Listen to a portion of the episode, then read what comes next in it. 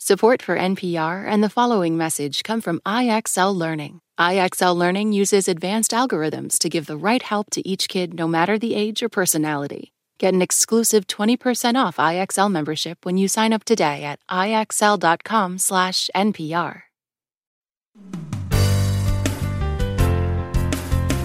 From NPR and WBEZ Chicago, this is Wait, Don't Tell Me, the NPR News Quiz. Get quarantined in my stateroom. I'm your carny Bill Cruz.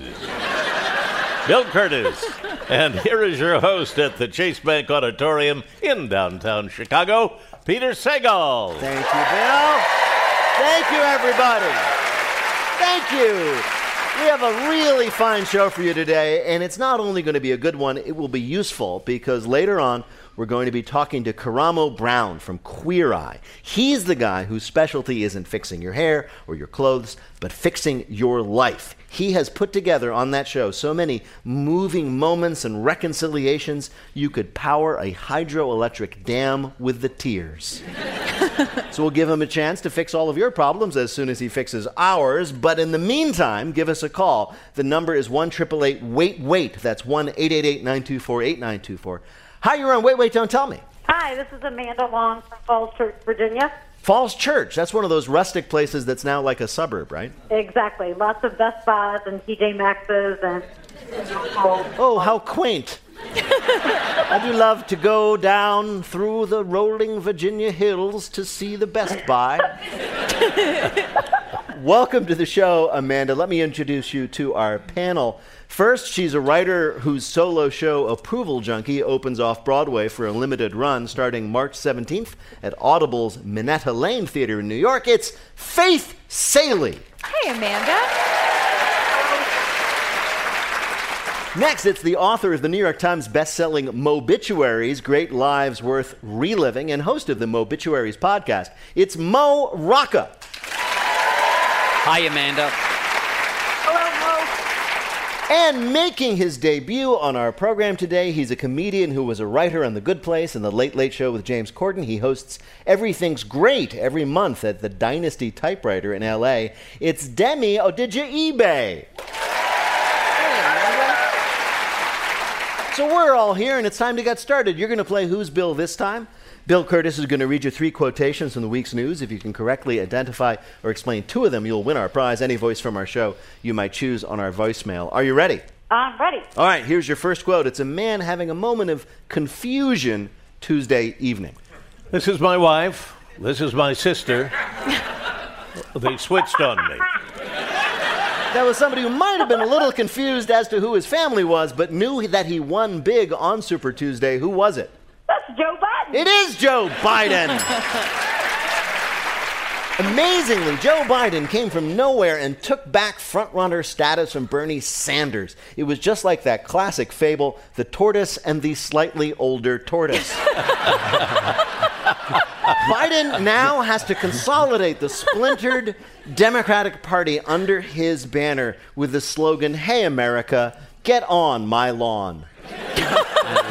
Biden and Bernie, it's like grumpy old men 2020. You know, the real stars of Super Tuesday were his wife and, well, his wife and sister, but really his wife. Yes. And his senior advisor, Simone Sanders. That's no relation. I don't think no it's relation. Bernie Although Sanders' wife. She had worked for Bernie Sanders, but now she works for Biden. And so these protesters rushed the stage. Vegan protesters, right? Lunging vegans rushed the stage, and Jill Biden and this woman Simone, they just body check them. They did. And Joe Biden just stands there. No, Jill Biden came off the line like a weak side linebacker. And I don't want to provoke something nasty here, but do you think if those protesters ate meat, it would have ended differently? If they had more, a little more protein. They would have felt low G, yes. I think. This is crazy because 3 weeks ago, Joe Biden was so out of it, we didn't bother making jokes about him. Then on Tuesday, he won Virginia, Minnesota, Massachusetts, Texas. Wait, this just in, Joe Biden just won Bill's voice on his answering machine. He won states that weren't even states when he began his political career. I know. I've won the Dakota Territory. Well, what happened? If you're a Biden voter, then it's that moderate Democrats follow the lead of African Americans and chose a steady, known quantity who has a good chance in November. If you're a Bernie voter, the night was even worse for Michael Bloomberg, who spent $500 million to only win American Samoa when he could have just picked up a box of Samoas for $5 from a Girl Scout. It literally would have been cheaper for him to buy American Samoa. Just an island or two. For $500 million, yes. I would demand that they throw in Guam. I know. This is a little bonus. For your next quote, Amanda, here is the president of these United States. I haven't touched my face in weeks, and I miss it. Mr. Trump said he was not touching his face because of what? The coronavirus. The coronavirus, yes. We have gone from concern about coronavirus to worry to full-on panic, especially because experts are telling us to stop touching our faces, and it is impossible to stop touching your face. If you want to find out how not touching your face keeps you alive, ask the nearest Tyrannosaurus Rex about it. It is impossible. If you don't touch your face, how do you know it's there? It's actually made me really hot for my face, that I can't touch my face.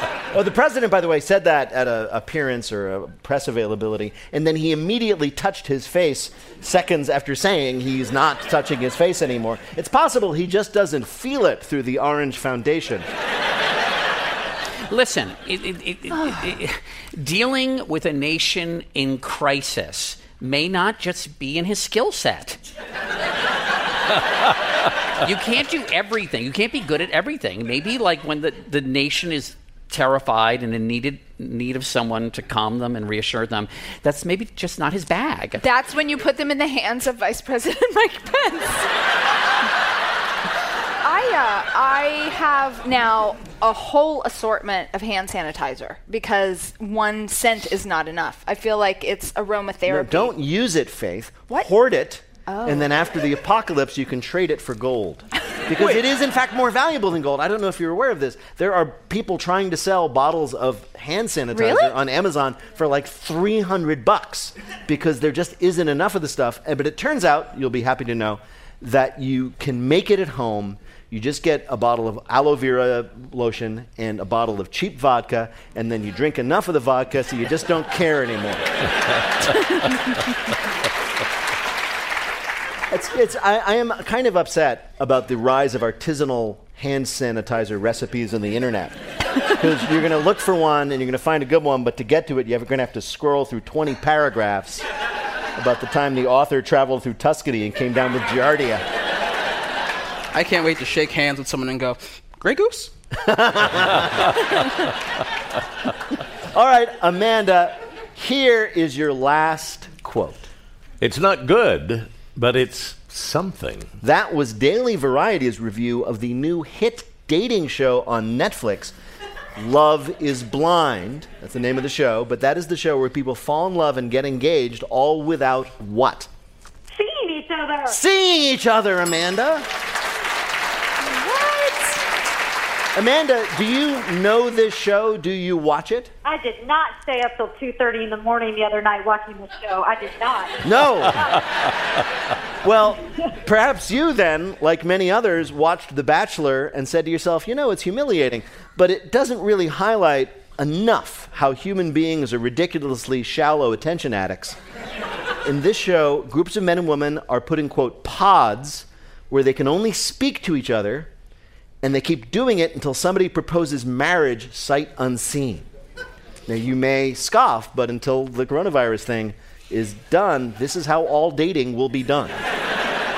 I feel like blind people look at this show and go, you're choosing to do this. Can I just tell you that this week, the host of The Bachelor was hosting a different special, which was Nick Walenda walking across a volcano in Nicaragua, but when I turned on the TV, all I saw was the host of The Bachelor and a giant volcano, and I thought, this is a new twist on The Bachelor. Are the girls that aren't chosen thrown into the volcano at the end? Bill, how did Amanda do in our quiz? Amanda knew every answer. Congratulations, Amanda. Well done, Amanda. Thank you so much. Bye-bye.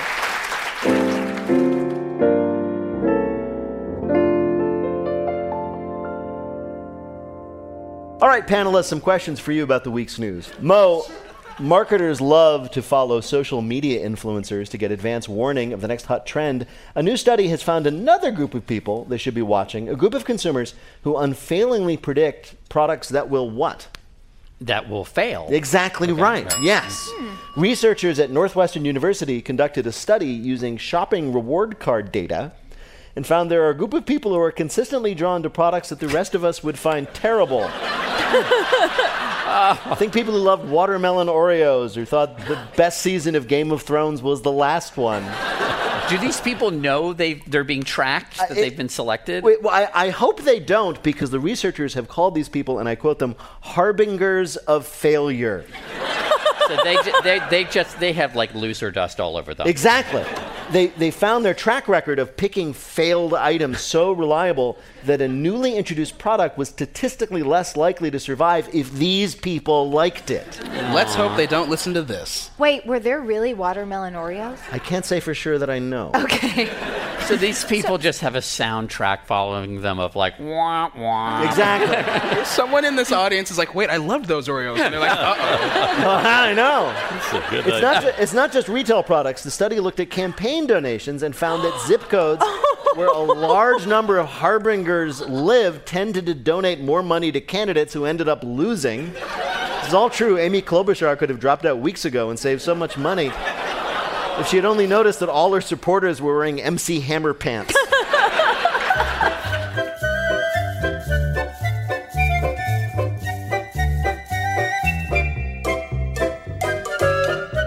Coming up, our panelists celebrate Mother's Day early in our Bluff the Listener. Call 1-888-WAIT-WAIT-TO-PLAY. We'll be back in a minute with more of Wait, Wait, Don't Tell Me from NPR. Support for NPR and the following message comes from Front Door. We all have that endless home to-do list. Repair the leaky dishwasher, fix the fridge, get the faucet to stop dripping. Get it all done with Front Door, the one-stop home repair and maintenance app. With Front Door, you can video chat with home repair experts, diagnose the problem faster, and cross off that to-do list. Now, when your home needs fixing or maintenance, just open the Front Door. Download and get unlimited video chats with an expert for just $25 a year.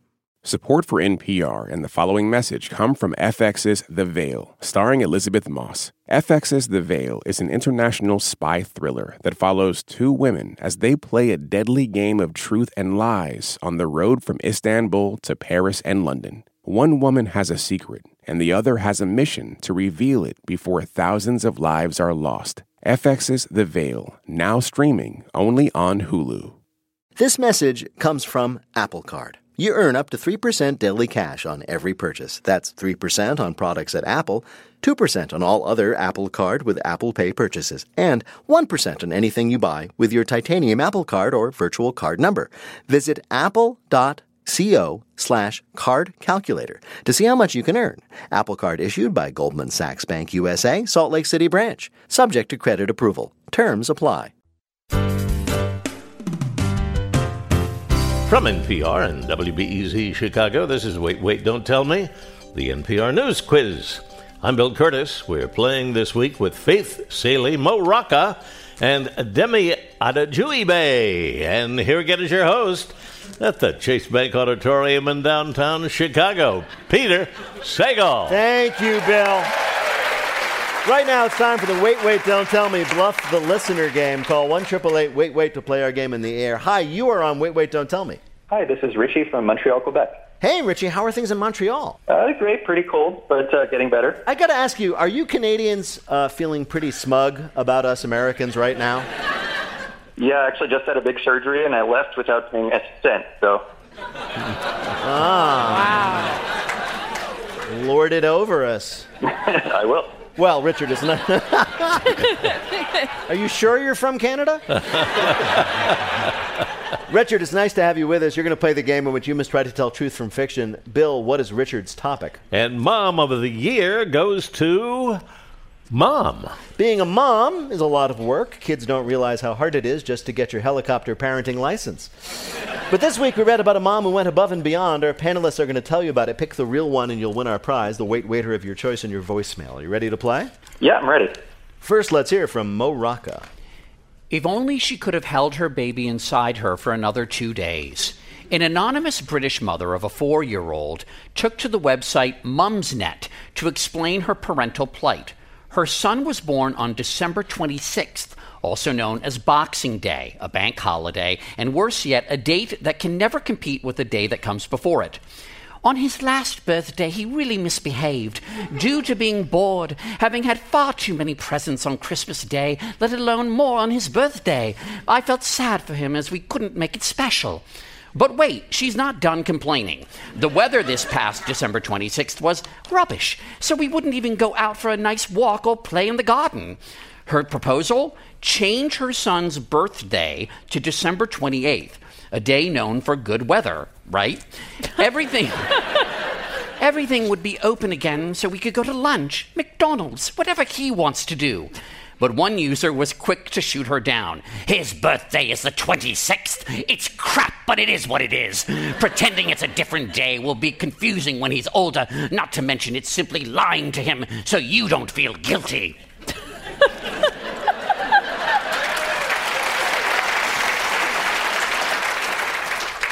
A British mother tries to change her son's birthday so it's not Boxing Day. Your next story of a mother who went that little extra distance comes from Faith Salie. Like many children, Delphine Babineau of Versailles loves the ballet. She also loves happy endings, which is why her very thoughtful, very rich mother, Anaïs Archambault, decided that for Delphine's 6th birthday party, she'd take her daughter and 12 friends to see Swan Lake at the Paris Opera Ballet. But first, Archambault needed to change the entire ending of Swan Lake. Those familiar with Tchaikovsky's famous ballet know that in Act 4, the cursed Princess Swan, Odette, and her devastated lover Siegfried fling themselves into the lake to die together. It's not clear how a bird who swims can drown itself, but that's beside the point. Archambault, being the world's greatest maman, did not want her daughter to witness a double suicide on her birthday. So she paid the Paris Opera Ballet to re-choreograph the denouement. It took 2 weeks of rehearsal and a 2.5 million euro donation to the Paris Opera to have the entire company throw out the choreography of Rudolf Nureyev and replace it with a dance to delight Delphine and her friends. For the finale, Odette and Siegfried jump into the lake and then emerge as two glittery unicorns flying through the air, while 6-year-old girls threw macarons at them. A French mother pays the Paris Opera Ballet to change the ending of Swan Lake into something more cheerful. Your last story of a mother doing what mothers do best comes from Demi Adejuyigbe. There's no substitute for a mother's love, but if you're looking for a substitute for a mother's child, why not try a mother? Recently, a woman in Wales was discovered to have been going to great lengths to help her son in school by attending school in disguise and taking his tests for him. She claimed the scheme started as one science project, but continued when Jimmy B said he was going to have a bounce house at his birthday, because no way was she missing that. The school released a statement upon learning of the ruse, saying they're disheartened by the lengths the woman has gone to stunt her child's education. They were also surprised that a grown woman could ever disguise herself as a little boy, a truly shocking way to reveal Welsh people don't yet know about Bart Simpson. Fellow students weren't as convinced by the disguise, though. They knew something was up when she was the only student who could correct the gym teacher's sex ed lesson. The school was set to call the mother into the principal's office for punishment until she was bailed out by a very small woman wearing pearls and a pair of heels that were way too large for her clearly pubescent feet. The woman promised that she would deliver a swift punishment for the child herself, telling the child, "No more Juliana Margulies movies for a whole month!" All right, Richie. One of these stories about a very protective mother is true. Is it? From Mo Rocca, the British woman who actually wants to change her child's birthday because Boxing Day is just no fun. From Faith Salie, a French mom who actually paid the ballet to make Swan Lake more upbeat. or from Demi, a Welsh mother who attended school in disguise to take her son's tests. Which of these is the real story of a mother going the extra distance? I think it's the first one, and even if it's wrong, I want Mo to get the point. So. Oh, thank you so much. Wow. So nice. Many people have fallen under his spell. I cannot blame you. All right. Well, you have chosen Mo's story of the British mother concerned with her son's birthday. Here's someone who knows a little bit about the real story. Wanting to change her son's birthday is impossible. Pick another day to celebrate and have two birthdays. That was coaching psychologist and parenting expert Jessica Chivers explaining that you can't, in fact, change your kid's birthday. You can just pretend it's another day. Congratulations, Richard. You got it right. You're to point for Mo. You've won our prize, the voice of your choice on your voicemail. Congratulations. You did great. Thanks a lot, guys. Now we have to play O Canada, so everybody hang with us for a bit. Thank you so much for playing, Richie. Thanks, guys. Have a good day. Bye-bye.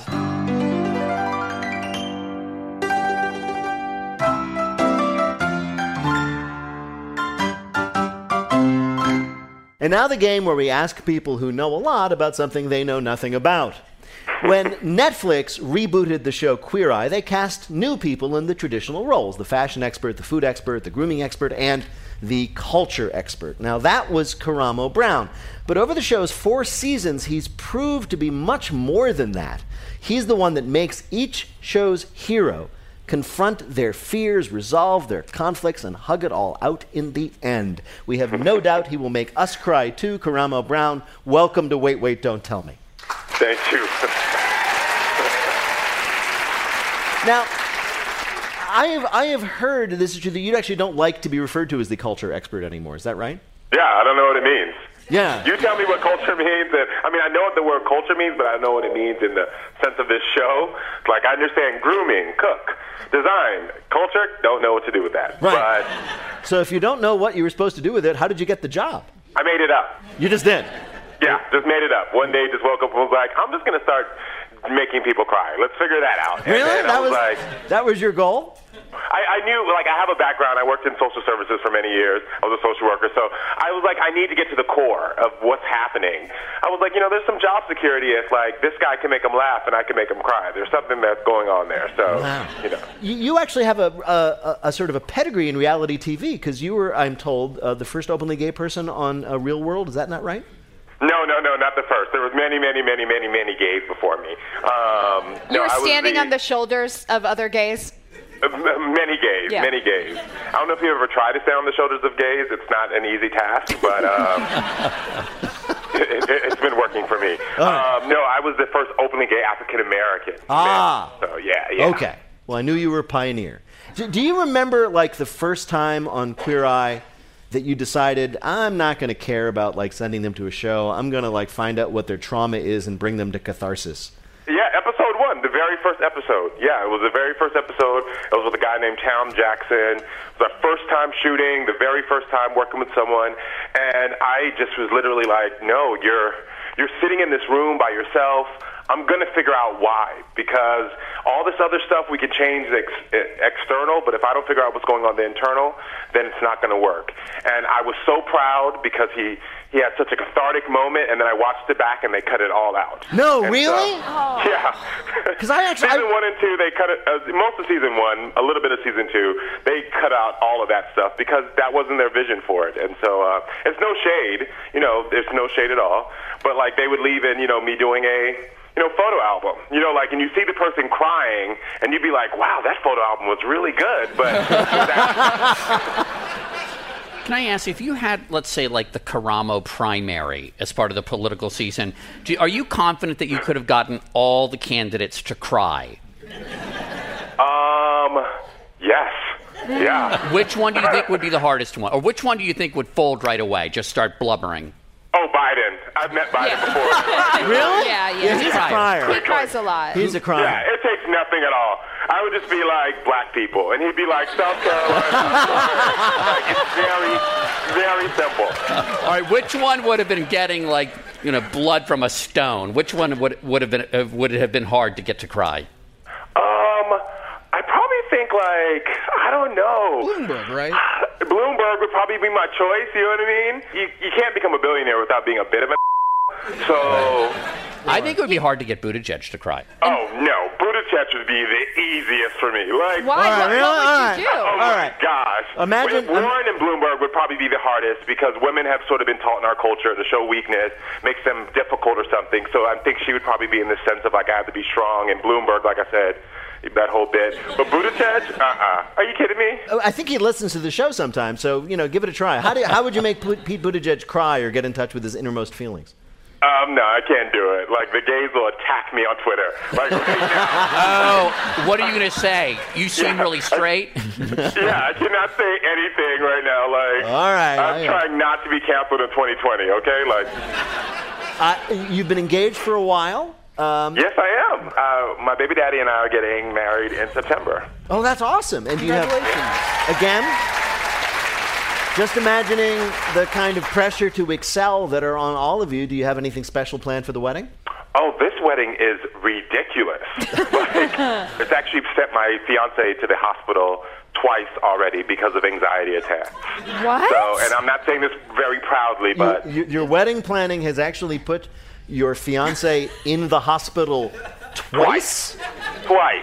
Okay. Yeah. So the thing was is that, like, the first time when I put the deposit down for our Ferris wheels, he was not okay with that. Wheels. Well, you have to. All right, go on. So we went to a spot here in L.A. where you can get peacocks trained to kind of... to show their, like, bloom of their feathers at the same time. And so I wanted, like, when I say I do, peacock feathers to go up. And that, like, set him. Wait a minute. Synchronized talking. You wanted the peacocks to actually spread their tail feathers on cue. Like Vegas peacocks. On cue. I say I do, and they go up, and which is very possible to do because peacocks can be trained, but he just, it gives him a lot of anxiety. I don't know why. God, I have to say, Ferris wheels and peacocks, this is a very gay wedding. Amazing. Honey, you have no idea. Like, honey, it gets gayer than that. Can I ask a personal question? Yeah. I mean, if your fiancé doesn't make it because of the stress, will you still have the wedding? Yes. The answer is yes. You can't get the deposit back on those trained peacocks, Mo. Yeah, you cannot. You cannot. So I'll send him a postcard and say, you missed a wonderful day. We wish you were here. Well, Karamo Brown, it is really fun to talk to you, but we have invited you here to play a game we're calling... yogurt. So you're... So you are ostensibly the culture expert on Queer Eye. Yeah. So we thought we'd ask you about another kind of culture, namely the bacteria culture that makes yogurt such a delicious, nutritious treat. Answer 2 out of 3 questions about yogurt. You'll win our prize for one of our listeners. Bill, who is Karamo Brown playing for? Phil Dembinski, who won our smart speaker quiz. You can be a winner, too. Just say, open the wait quiz. All right. Business done. Here we go. Karamo, first question. Yes. Yogurt was introduced into Europe in the early 17th century, by whom? Was it A, a merchant in Prague who opened a shop whose name translates to the Habsburg Empire's best yogurt? B, a magician who advertised this amazing ability to eat spoiled milk with a spoon with no after effects? Or C, the French king Francois I who sent to Turkey for yogurt because he heard it could cure his chronic diarrhea? I'm going to go with C. You're right. Yeah. That's what happened. True story. And it worked. So there you go. These days, everybody really loves Greek yogurt. The Greeks sometimes use Greek yogurt for the traditional practice of yaurtoma, which is what? A, the practice of throwing yogurt on a politician in protest, which was so widespread in the 1950s that the government banned it under penalty of having your head shaved. B, a man hides a wedding ring in yogurt and gives it to his beloved. If she eats it without noticing, they are officially married. We're getting a divorce. Or C, foretelling the future by leaving a cup of yogurt out and then reading the patterns of mold that appear. I don't know. Ooh. Let's go with A. You're right. That's what I thought. The real thing. And there really was a real problem with it in the 50s, so they had to threaten people with public shaming. All right. Last one. If you get this one right, you're I was about to say perfect, but in your case, I'll say more perfect. Aww. Yogurt is an incredibly popular food, as I'm sure you know, but not all yogurt-based products succeed. Which of these failed to find an audience? A. Clairol's Touch of Yogurt Shampoo. B. McDonald's Filet of Yogurt Sandwich. Or C. Lee's Yogurt Lover Jeans with a yogurt cup-shaped pocket on each thigh. B, because that sounds like some American stuff. I love you for choosing it, but that's not right. Oh! The answer was Clairol's Touch of Yogurt Shampoo. Oh, because of the culture. Yeah. I didn't know what it meant. It's all right. It failed. Yeah. It failed. Bill, how did Karamo Brown do in our quiz? 2 out of 3. That means you're a winner. Congratulations, Karamo. Karamo Brown is one of the hosts of Netflix's Queer Eye and the co-founder of Mantle, a skincare line for bald men. More information is at mantlemen.com. Karamo Brown, thank you so much for joining us. Thank you so much. Thank you.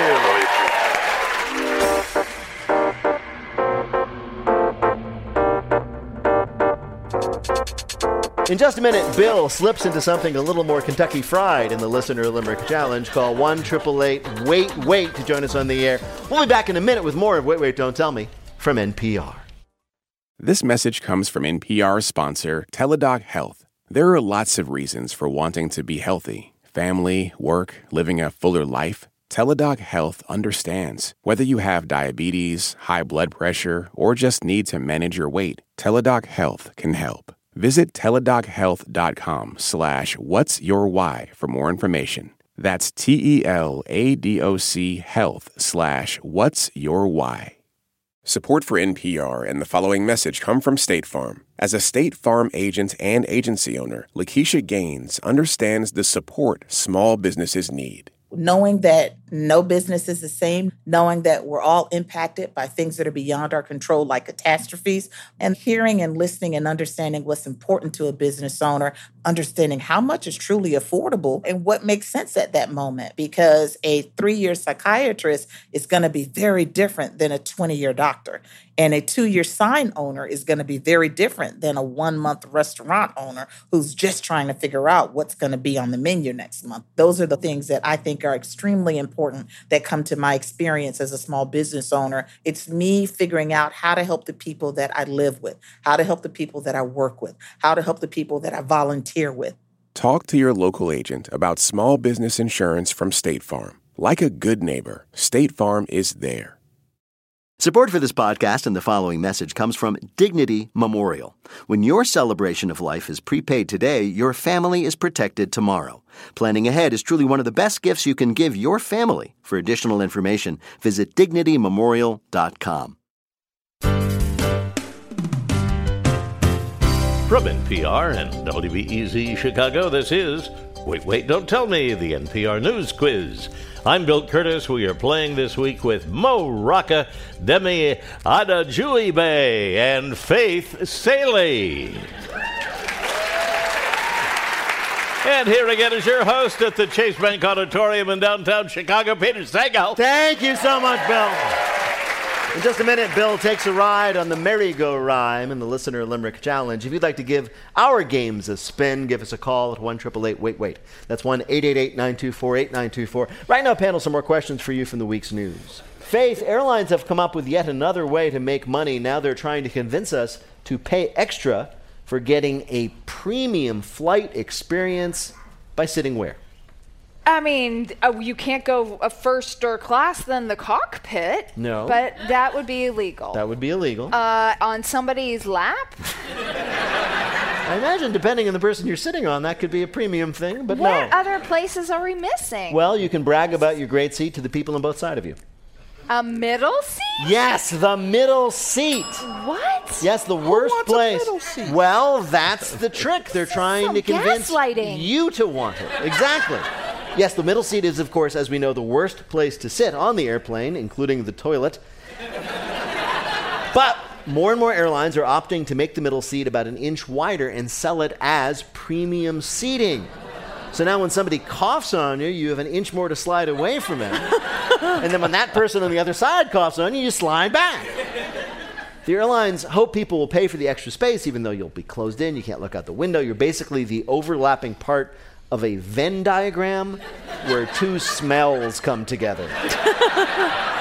As a child, I have fond memories of going to Christmas parties and eating lots of Christmas cookies and then falling asleep and waking up, and my head would be on the bosom of a woman, like a great aunt or somebody like that.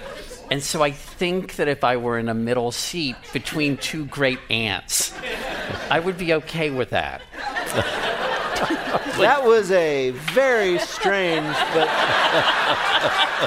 heartwarming digression into your youth. Sometimes it's like cocoon-like to be like kind of in the middle of two nice, like older women with ample large bosoms. And so just kind of, and they're okay if you fall asleep in your head. Anyway, I'm just saying that if you Mo Rocca, have you fallen asleep in an airplane and woken up today as a grown man with your head nestled in the bosom of an aunt? It has happened. It has happened. All right. I'm telling you, if you offered that as a premium, I'd take it.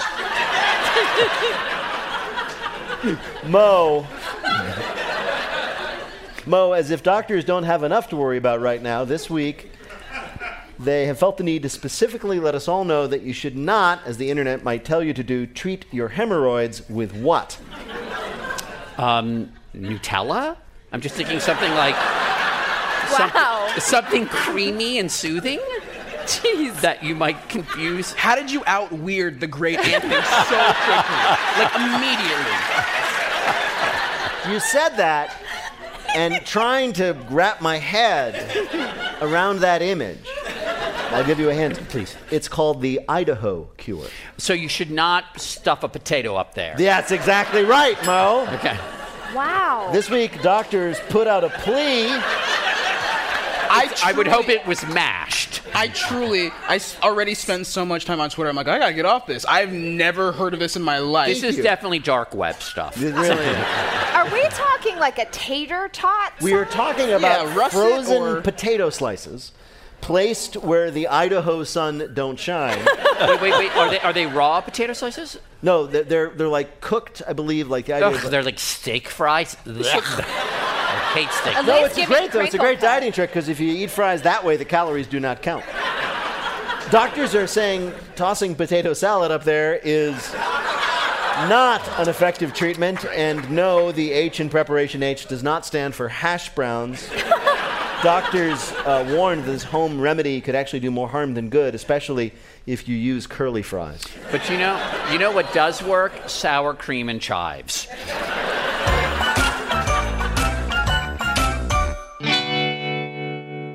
Coming up, it's lightning fill in the blank, but first it's the game where you have to listen for the rhyme. If you'd like to play on air, call or leave a message at 1-888-WAIT-WAIT. That's 1-888-924-8924. Or click the Contact Us link on our website, waitwait.npr.org. There you can find out about attending our weekly live shows right here at the Chase Bank Auditorium in Chicago. Our first ever show in Buffalo, New York is coming up on April 30th at Shays Performing Arts Center. If you want more Wait Wait in your week, check out the Wait Wait quiz for your smart speaker. It's out every Wednesday with me and Bill asking you questions all in the comfort of your home or wherever you have your smart speaker. It's just like this radio show, but now it makes sense that you talk to it. Hi, you're on Wait Wait, Don't Tell Me. Hi, this is Colleen from Clinton, New York. Hello, Colleen from Clinton, New York. How are you? I'm fine, thanks. All right, and what do you do there? I am a law clerk for a Supreme Court judge. Oh, really? A New York Supreme Court judge? Yeah. Wow, that's exciting. Does the New York Supreme Court handle important issues of great state, I guess, importance? We handle pretty much everything but criminal law, so we could have a divorce one day and a dog bite case the next. Wait a minute. At the Supreme Court level? Supreme Court of New York is handling dog bites? Oh, yeah. We've had many dog bite cases. Do you ever hope that you'll get a man bites a dog case?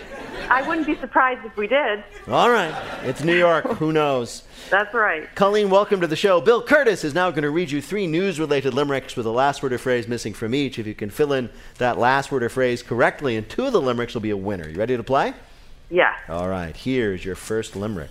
These are Crocs I am sure I'll look sick in. And just wait till the fried scent will kick in. It's the KFC stripes, but without handy wipes. It's like wearing a bucket of... chicken? Ah, yes. Very good, yes. Very good. Hungry foot fetishists rejoice. There's a new crock that looks and smells like a bucket of fried chicken. The crock was made in response to an increased demand from people who are just tired of being forced to wear empty chicken buckets as shoes that for that just fried feel. It's groundbreaking technology. It's the first time you can have congestive heart failure in your feet. So looking good. Yeah, exactly. Yeah. Colleen, here is your next limerick. Some daytime shows make this nudge broody, but one host performed unsmudged duty.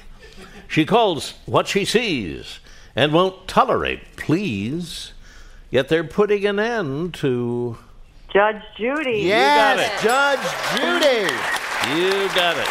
After 25 seasons of forcing deadbeat roommates to pay for that yogurt they took without asking, Judge Judy is leaving the bench. But she's not retiring completely. She's launching a new show called Judy Justice, where she travels the country administering swift, no-nonsense judgments. You're too old for those skinny jeans.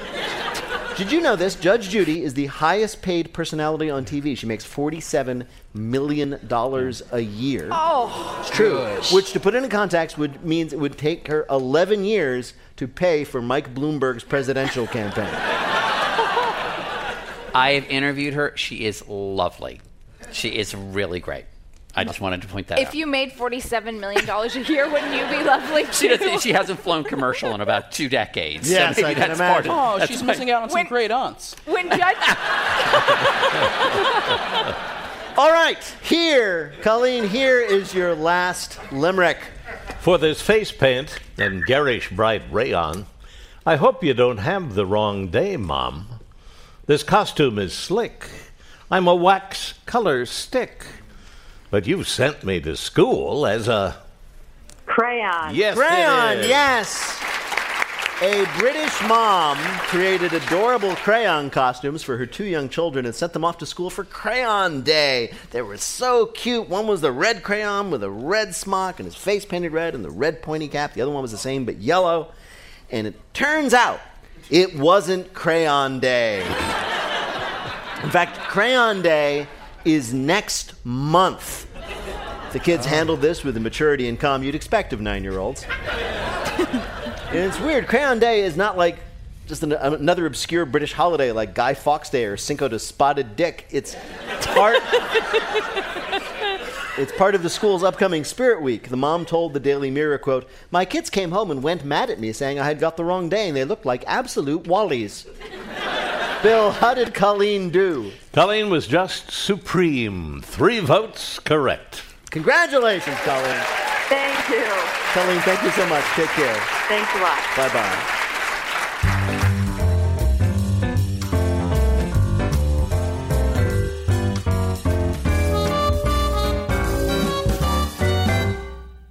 Support for NPR and the following message come from the American Cancer Society. Dr. Alpa Patel leads a team that researches cancer risk factors, and she shares how a new study aims to impact an underrepresented community. My greatest hope for the Voices of Black Women study is that it will help us understand and identify culturally tailored ways to change and really eliminate the unacceptable disparities for future generations of Black women as it relates to cancer. To learn more, go to voices.cancer.org. Now on to our final game, Lightning Fill-in-the-Blank. Each of our players will have 60 seconds in which to answer as many fill-in-the-blank questions as they can. Each correct answer is worth 2 points. Bill, can you give us the scores? Debbie and Mo each have 3. Faith has 2. Okay, Faith, you're in second place. You're up first. Fill-in-the-blank. On Wednesday, Chief Justice John Roberts rebuked blank for saying members of the Supreme Court would pay the price if they rule against abortion rights. Chuck Schumer. Right. After a primary on Tuesday, Jeff Sessions was forced into a runoff election in his bid to reclaim his Senate seat in blank. Alabama. Right. This week, Israel's legislature united behind a bill intended to block blank's re-election. Netanyahu. Right. To help combat the economic effects of coronavirus, the Fed announced it was cutting blanks by 0.5%. Interest rates. Right. During a wellness conference last weekend, Oprah Winfrey was giving a speech on the importance of balance when she blanked. Fell over. Yes, she lost her balance. On Monday, students at universities across the U.S. protested the use of blank recognition technology on campus. Facial. Right. Best known as the host of Inside the Actors Studio, Blank passed away at 93. Aw, James Lipton. Yes, a Polish soccer player's overhead bicycle kick would have been amazing if he'd hit the ball, but instead he blanked. He kicked his own head. Yes, he did. He kneed himself in the face and broke his own nose. Polish defender was hoping for a little on-field glory when he tried to net a goal with an overhead bicycle kick. That's where you floor yourself upside down and kick the ball in the air. Unfortunately, he missed the ball entirely and instead drove his knee directly into his own face. The whole thing is amazing, not only because the defender attempted something most offensive players can't even do, but also because this is the first time in soccer history that someone was not faking an injury.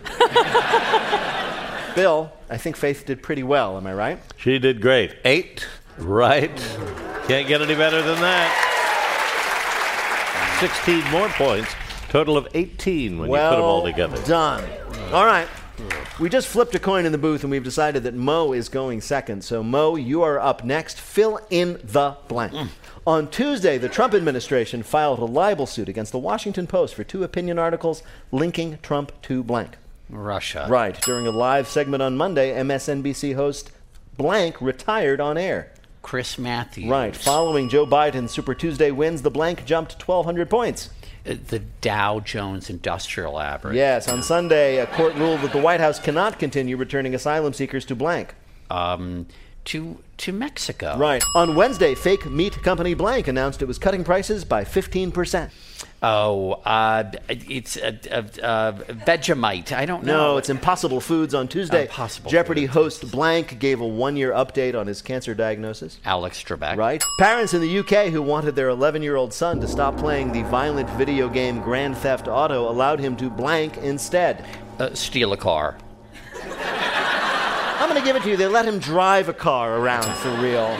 It was theirs. The family hoped letting their preteen child drive a car around town would get him away from the crime-based video game and into the much more lucrative world of actual crime.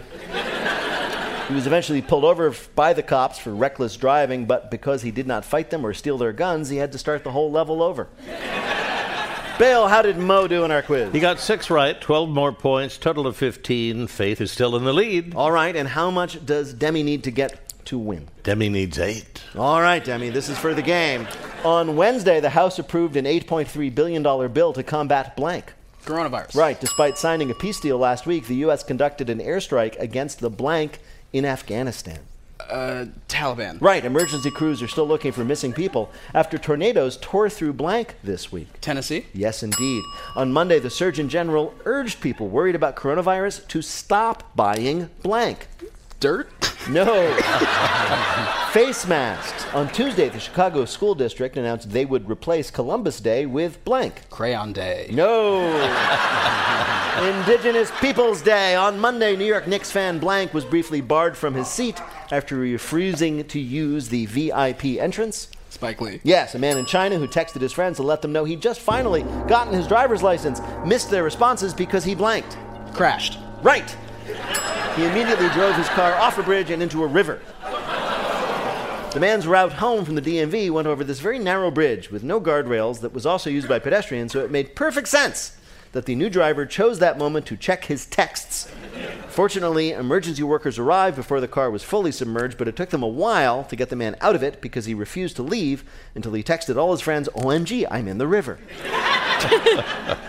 Bill, did Demi do well enough to win? Well, he got 5 right, 10 more points, total of 13, which is very good for your first time. Thank you. Yes, it is. Very good, but that means... that means Faith is the winner. Congratulations, Faith.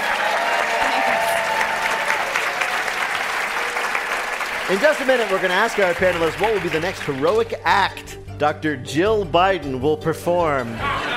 Special thanks to Stock and Ledger Restaurant for feeding us this week with a macaroni bar. Wait, Wait, Don't Tell Me is a production of NPR and WBEZ Chicago in association with Urgent Haircut Productions. Doug Berman, Benevolent Overlord. Philip Godica writes our limericks. Our public address announcer is Paul Friedman. Our house manager is Gianna Capadona. Our intern is Emma Day. Our web guru is Beth Novi. BJ Lederman composed our theme. Our program is produced by Jennifer Mills, Miles Dernbos, and Lillian King. Our chief Googler is Peter Gwynn. Technical direction is from Lorna White. Our business and ops manager is Colin Miller. Our production manager is Robert Newhouse. Our senior producer is Ian Chillog, and the executive producer of Wait, Wait, Don't Tell Me is Michael Danforth. Now, panel, what will Jill Biden do next? Demi Adejuyigbe. She's going to marry Joe's sister so that his mistake makes sense. Faith Salie. Dr. Jill Biden will get Joe Biden's forehead to move. And Mo Rocca. A la Uma Thurman in Kill Bill, using her gravity-defying martial arts skills, she'll fight off a mob of machete-wielding Bernie bros. Well, if Jill Biden does any of those things, we'll ask you about it on Wait, Wait, Don't Tell Me. Thank you, Bill Curtis. Thanks also to Faith Salie, Mo Rocca, and Demi Adejuyigbe. And thanks to all of you for listening. I'm Peter Sagal. We'll see you next week.